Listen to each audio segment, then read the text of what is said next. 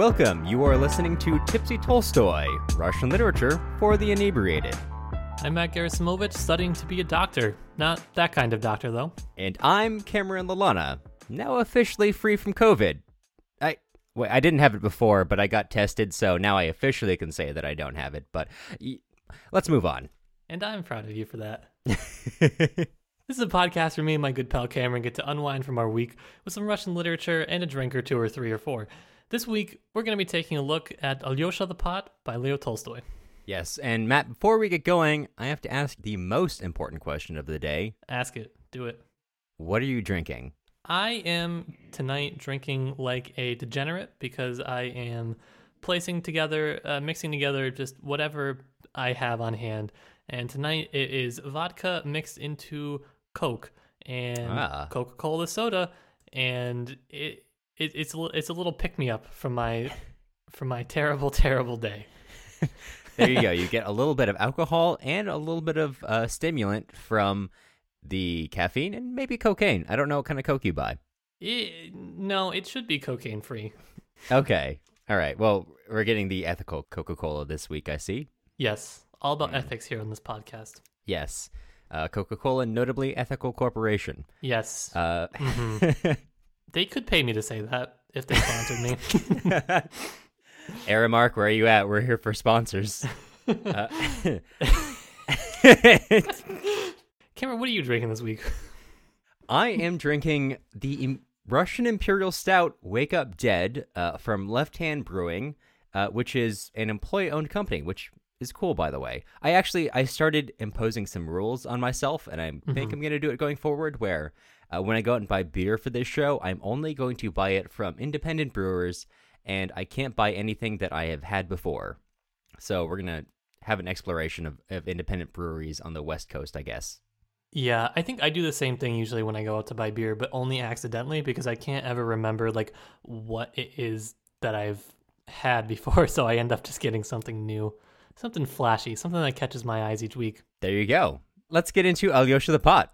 So I have a little bit of a little bit of background to sprinkle into this reading of Alyosha the that Cameron will shortly summarize. And I, I didn't want to get too much into Tolstoy's backstory because I have t- two books of two two biographies of Tolstoy sitting on my bookshelf that I still need to read, and they're quite thick, and that could take literally like 10 episodes of this podcast to do. So, the way that I thought would be best to approach this would be just to talk about some of the things that are more relevant to the story, and then uh, we could see how they apply as we get kind of into the into the story a little bit more. So, one of the immediate things that anybody will notice about Alyosha the Pot is that it is about a peasant named Alyosha. And Tolstoy, who was a nobleman, he was a landowner, he really wasn't comfortable with his identity as such, and he always uh, was looking to his peasants to kind of teach him life lessons, ethical lessons about how he should live. He was really, uh, he was really obsessed, you could say, with this idea of trying to live authentically, and so he he he didn't necessarily idealize the peasants themselves. He really idealized the way that they lived because he felt that it was it was authentic. It was truly Russian and he admired the simplicity of their lives and their beliefs. And that plays into kind of his own beliefs of christianity. And that were eventually really problematic for him. He was excommunicated from the church in 1901 that is four years before he wrote this story which was in 1905 which was towards the end of his life. He died in 1910 it's worth noting that this story wasn't actually published until uh, a year after his death in 1911.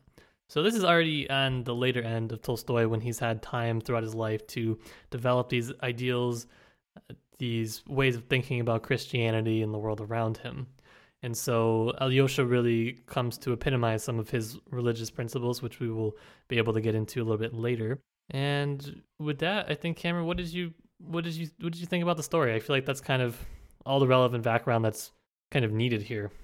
I really enjoyed the story. I know I say that every Mm. time, but this was really interesting because it itself does touches upon a lot of features that you'll hear often talked about if you read literature of this era, but it doesn't actually adre- directly address those things, but kind of presents a character uh, who I've read that this is not a moralizing tale, and I I disagree. I think it kind of is, but it's it is in a very subtle way, and it's a an interesting way of expressing Tolstoy's beliefs, as well as being a good character piece. And mm-hmm. really, the word economy is great in here. I I enjoyed reading it. How about you? What was your initial reaction when you read this?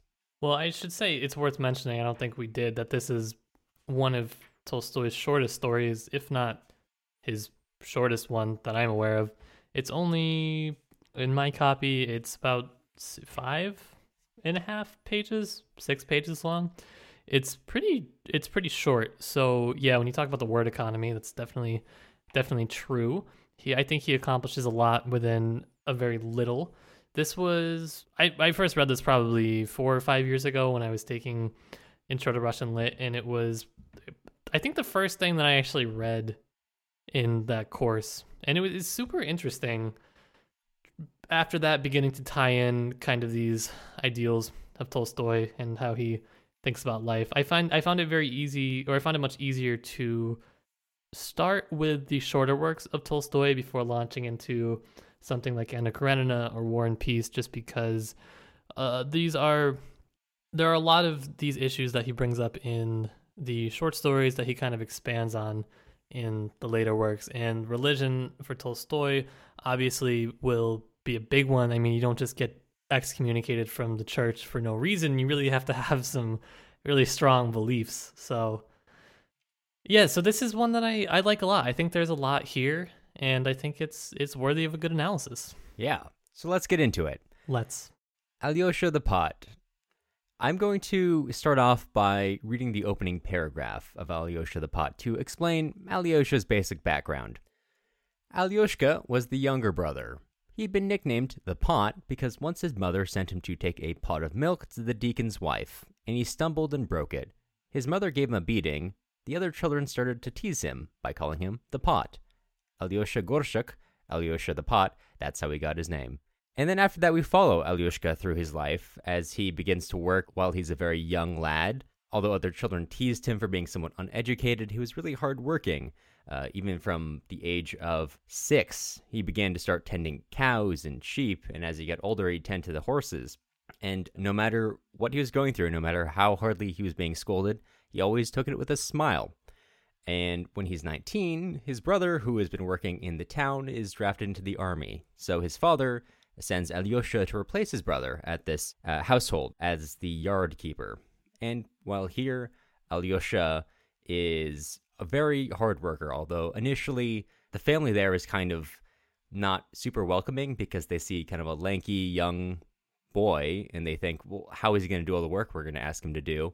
And his dad's like, no, no, you can you can trust on him. He's a really hard worker. So this family, which is comprised of a merchant, his wife, uh, his three kids, an older married son, uh, a son who has been expelled from university, and a daughter in high school, uh, who basically order Alyushka around all the time. And he does everything, and he does it willingly and quickly.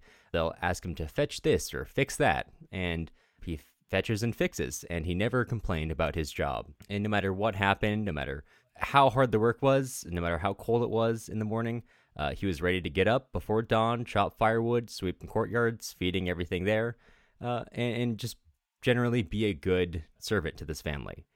After he's there for a certain amount of time, Alyosha discovers that there actually another there is actually another way to relate to people around him. That is when he and the cook Ustinya begin to fall in love. Both of them have had kind of a hard life. Ustinya is an orphan who was taken in by her aunt and is later uh, later comes to work at this household and they begin to spend a lot of time together and she always saves him food and mends his pants and he always listens to her when she talks and they grow closer and closer and start to flirt until one day she kind of asks him if he's going to be married and he says he doesn't know he wasn't really eager to get married and she says have you picked someone well, I'd pick you, he says. Would you have me or not? And she says, Oh, Gorshuk, Gorshuk, you put it so cunningly. Uh, and why shouldn't I have you? The family does not react very well to this plan between the two to get married, and they asked Alexei's father, or uh, Alyosha's father, to dissuade them. Alyosha comes to, or Alyosha's father comes to him and tells him what's what, and says, I thought you were a sensible lad, don't do this. And Alyosha, ever the obedient son, uh, goes to Ustinya and, and says, It's off, this isn't going to work. And they're both very sad, and this is actually one of the saddest parts of the story for Alyosha, and the only time when he does not express happiness in his lot in life. When the merchant's wife asks him, uh, Have you given up that foolish idea? He says, Yes, I did, said Alyosha, and he began laughing, then immediately started to cry. Soon after that, he's cleaning the roof of the merchant's house and slips, and he falls. When uh, Ustinya runs up and asks him, Are you okay? He says, I'm fine, but he can't get up. And when the doctor's assistant comes, they move him into the house, and they can't really help him. So he lays there for two days and two nights, and the third day, they get the priest. And then finally, Alyosha, as ever happy with his lot, prays with the priest with his hands and his heart. He said very little. He asked for something to drink and then felt a growing sense of wonder. And overcome with that wonder, he stretches out and dies. A good happy ending to a good story. I really felt I really felt like you get kind of a sad story all the way through, and uh, yeah, a good a good pick me up for sure to start your day. As we always get in Russian literature, it is simple in its composition and its structure, but its messaging and its kind of themes are. I, I don't want to say incredibly complex, but they become more complex and nuanced when you understand Tolstoy and his attitudes towards peasants, to religion, and you know, to everything kind of around him. So, I'm one of the things that I thought I, that obviously would strike any reader is just Alyosha's character. The fact that Tolstoy decided to highlight a peasant is, I guess, a little a little strange. And most most stories, though not necessarily by this point, though earlier in the in the 19th century generally are written about upper class nobility you know you know rich people there's not as much of a concern with the peasant in a lot of respects and in this story that's that's what you get and you get it from more or less from his perspective and he's really happy with his role. I mean, this whole story to me, it sucks. All he does is work. I would hate to have to do as many things as Alyosha has to do throughout the story, but he does everything with a smile. And that's to Tolstoy, that is good. He is somebody who appreciates the value of simple work, of errands, of just kind of this everyday life. And so, in a religious sense, Tolstoy really kind of resonates with Alyosha. In my opinion, in my reading of Tolstoy, is that he likes to apply these general principles of life to religion. So Tolstoy obviously is not really a big fan of the Orthodox Church, which is at this point really just an arm of the state. It's really it's very very meshed together.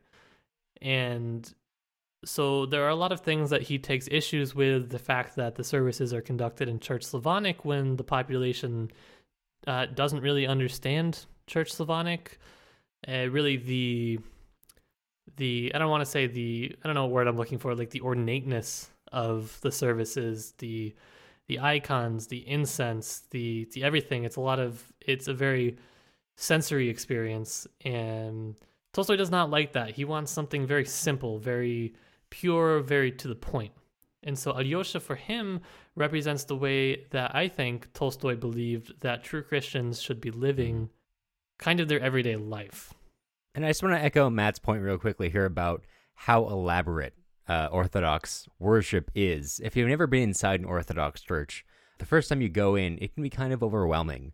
The walls are covered in icons, and by icons, we mean depictions of saints or of stories from the Bible, and, and keep in mind that a lot of the origins of Orthodoxy come from teaching to a population who's widely illiterate. So if you go into really old churches, you're basically going to see the entire story of the gospel in, in in pictures along the walls. So it's incredibly ornate. You don't get to sit down, you stand in a crowd while the priest preaches to you.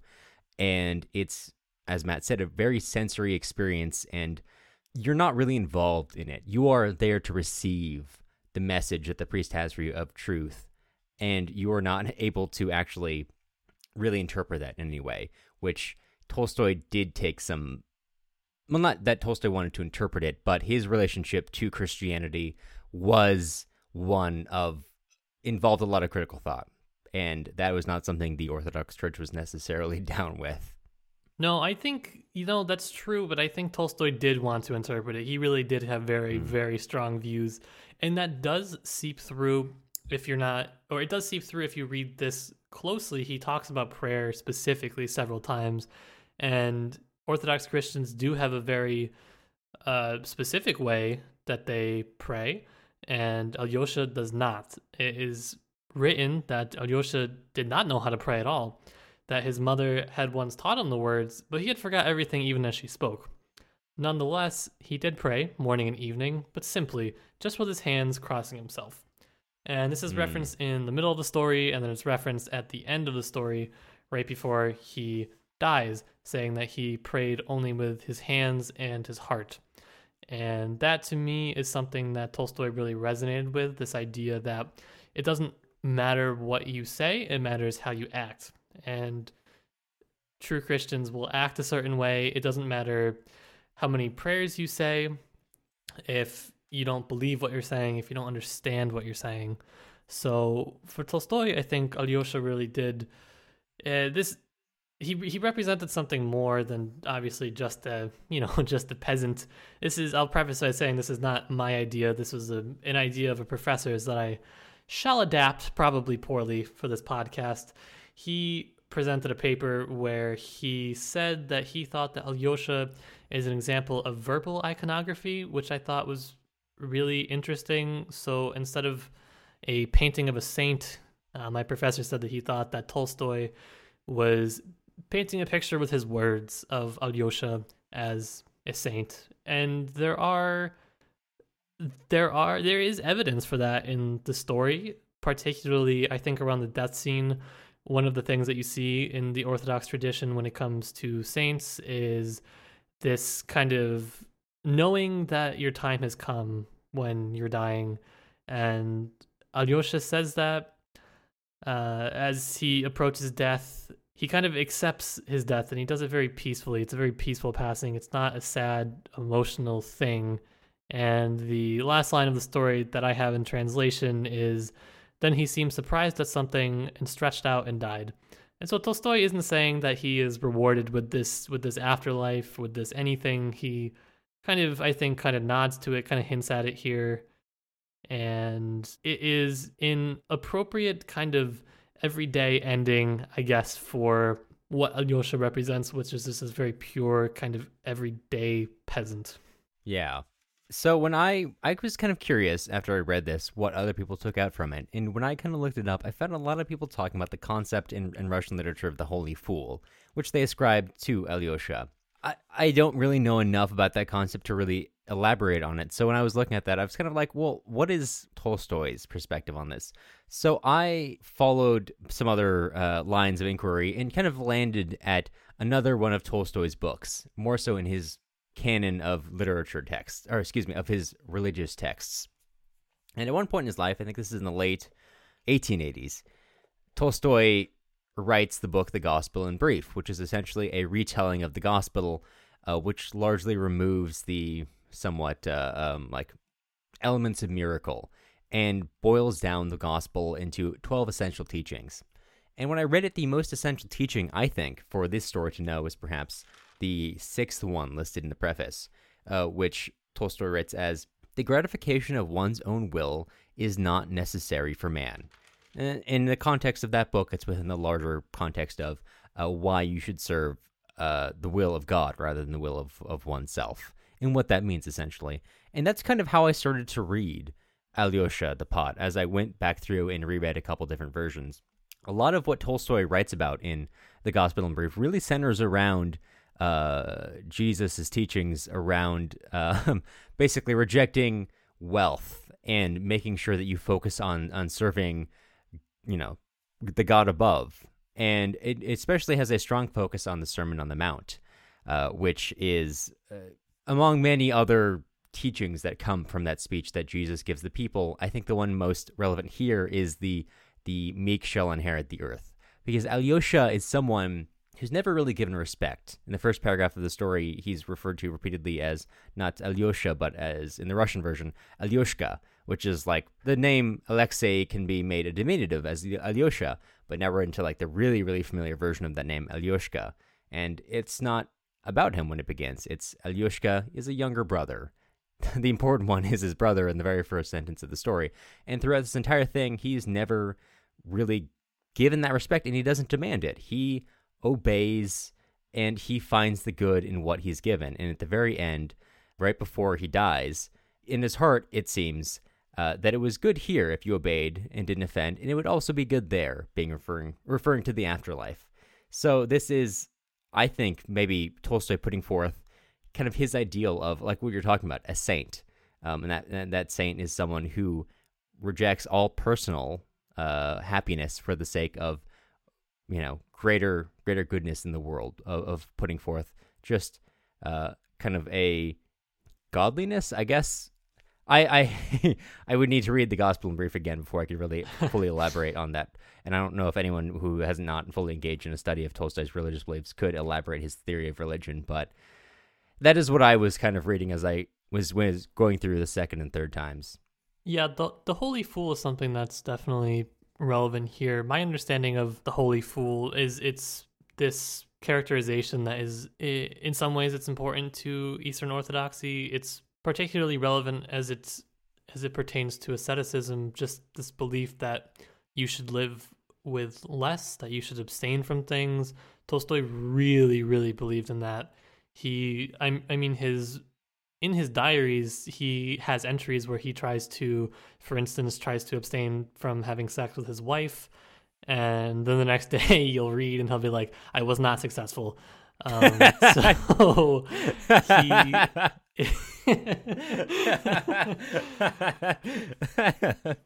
Which I kind of like wonder about that because, okay, so like he was a writer who was really famous within his own time, so he probably would have known that somebody in the future would be reading his diaries. So I don't know. I just think that's funny, you know, just letting the world know. I think the, the Holy Fool, as I was doing a little bit of re- a little bit of brushing up, shall we say, on it for this episode, the language that I found that I think best encapsulates how it applies to Alyosha is the use of unconventional behavior to challenge accepted norms. So this whole story is a story of kind of Russian society at the time of of this part of Russian society at the time, and Alyosha doesn't fit in with it. I mean, he fits in in the sense that he doesn't challenge it, but that is in in and of itself the challenge that Tolstoy is presenting the reader and those who are involved with the text. I think it's also maybe worthwhile to mention the role Ustinya plays in the story. Uh, because up until her introduction, really, uh, Alyosha is basically playing the role that's been asked of him, and everyone's really happy with that, actually. And it's not until he starts to express himself and his own desires and wants, in in this case, the desire of, of not only him, but also the desire and want of him and Ustinya to marry because they enjoy each other's company.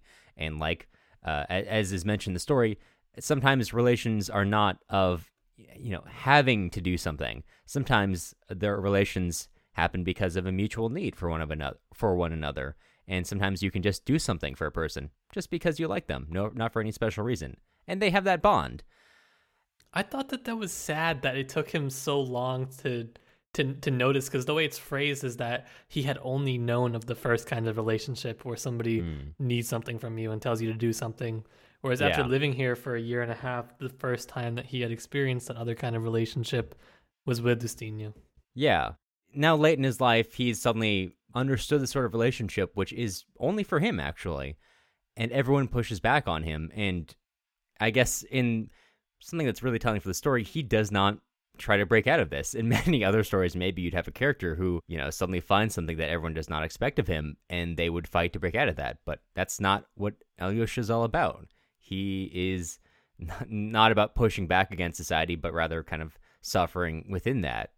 And when his father tells him, do not do this, he's like, yeah. And he's very apologetic to Ustinya about it. I'm sorry, it just can't work out. But he he continues to live within this really strict uh, social role that he has to play.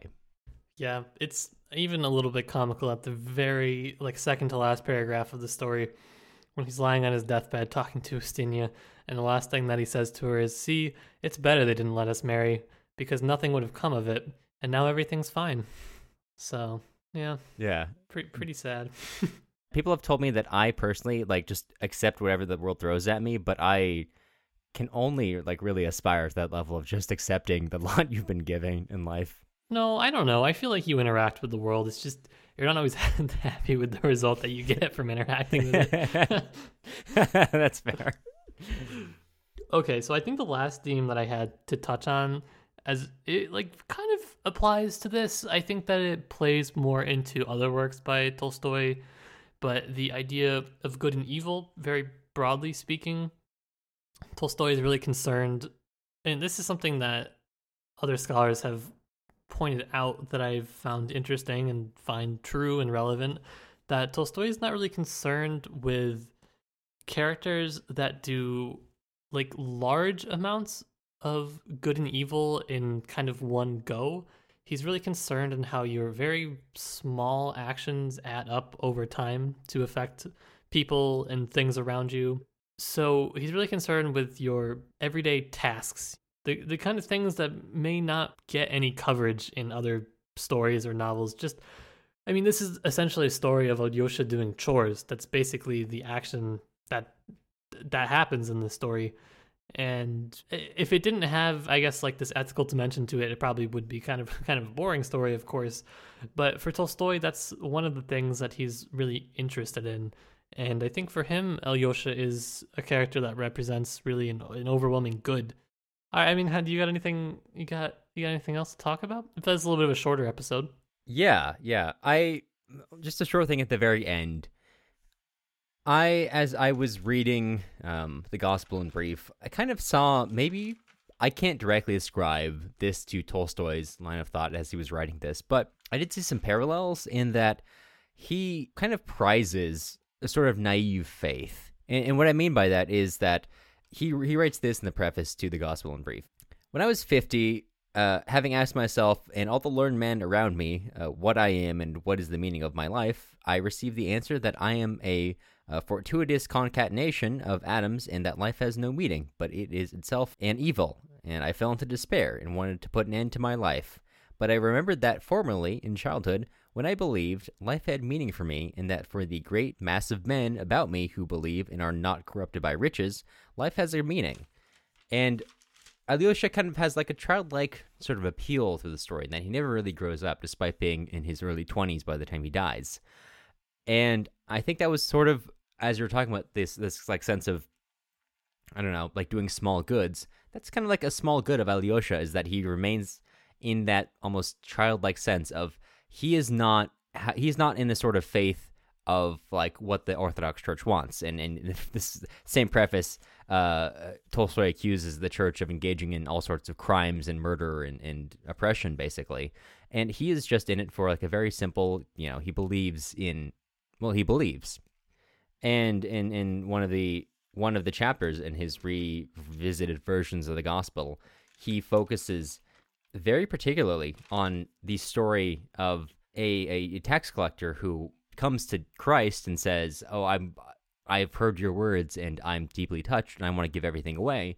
And Christ is like, eh, "Frankly, actually, you don't even need to because I mean, you should, but it's not really about the size of your sacrifice, merely that you are willingly giving yourself over to it." So to your point about this kind of small small the small things Alyosha does every day. It's not about the size of what Alyosha does. It's about the fact that Alyosha truly is believing in this in in this simple religion and wants to do it every day. And I think according to Dostoevsky's interpretation of this religious text, that might be kind of the ideal. Yeah, it's really about believing with your whole heart. And that's what Alyosha does throughout the story. He's he's really I think Tolstoy is one of his ideal characters. He he displays the things that Tolstoy believes about religion very concisely, very concretely in a character over five and a half, six pages. And it's pretty clear, having understood even just a little bit of Tolstoy's background, that this is what he was kind of aiming for in this short story. Yeah. Although at, at the time it was published after he died, it was pretty widely liked. Uh, in an editor's note in the translation I read, or one of them, uh, it mentions that the only mention of this particular story in Tolstoy's diary is an entry uh, on February 28th of 1905, in which Tolstoy writes, "Have been writing Alyosha. Quite bad. Gave it up." I think it's encouraging to see probably the world's greatest writer ever to have lived still had imposter syndrome. Yeah, had had imposter syndrome about what is later considered to be an incredible work. Yeah, yeah. I wish I could say that's like me turning in a paper, but the imposter syndrome turns out to be accurate, and I should have revised it more. Well, say Livy, you Tolstoy was quite old. I don't exactly know how old he was when he died, but at, at this point, at that point in your life, maybe it will it will be entirely fictitious when you have this level of uh, imposter syndrome. Mm, maybe. well, we can we can cross our fingers. I sure hope. I feel like I've said everything I need to say about this. Yep, that is Alyosha the Pot by Leo Tolstoy. If you had to rate yourself right now, top of your head, off the cuff, on a scale of one to Yeltsin, how drunk are you right now? Hmm. Oh, I'm not a Yeltsin, but I am a pretty drunk Russian official. I I, I have not. I've not done an intensive study of like the relative levels of drunkenness of Mhm. like non um either Soviet premiers or Russian presidents, Mhm. but uh definitely definitely not one of the teetotaling Sure, sure, sure. sure. premiers. Yeah. Sure. How about you? I think I have I've surpassed like leveling or naming this. I just I just feel hot. I'm just hot right now. It. I got too many layers. good, good. Well, I see last week has not left a lingering impression upon us because we've really moved on at this yes, point in time. Absolutely. This is an attempt uh, by ourselves to become simple like a child, like Alyosha, um, Mhm. achieved rather than through religion, uh, through Podcasting. drinking through this podcast. Yeah, yeah, Yeah. yeah. That's true. What are we gonna read next week? What do you think? We are going to start reading the book Sankya by Zakhar Prilepin, which is a more modern book and certainly a bit more. Well, it's in the tradition of, of advocating for changes in the country of origin.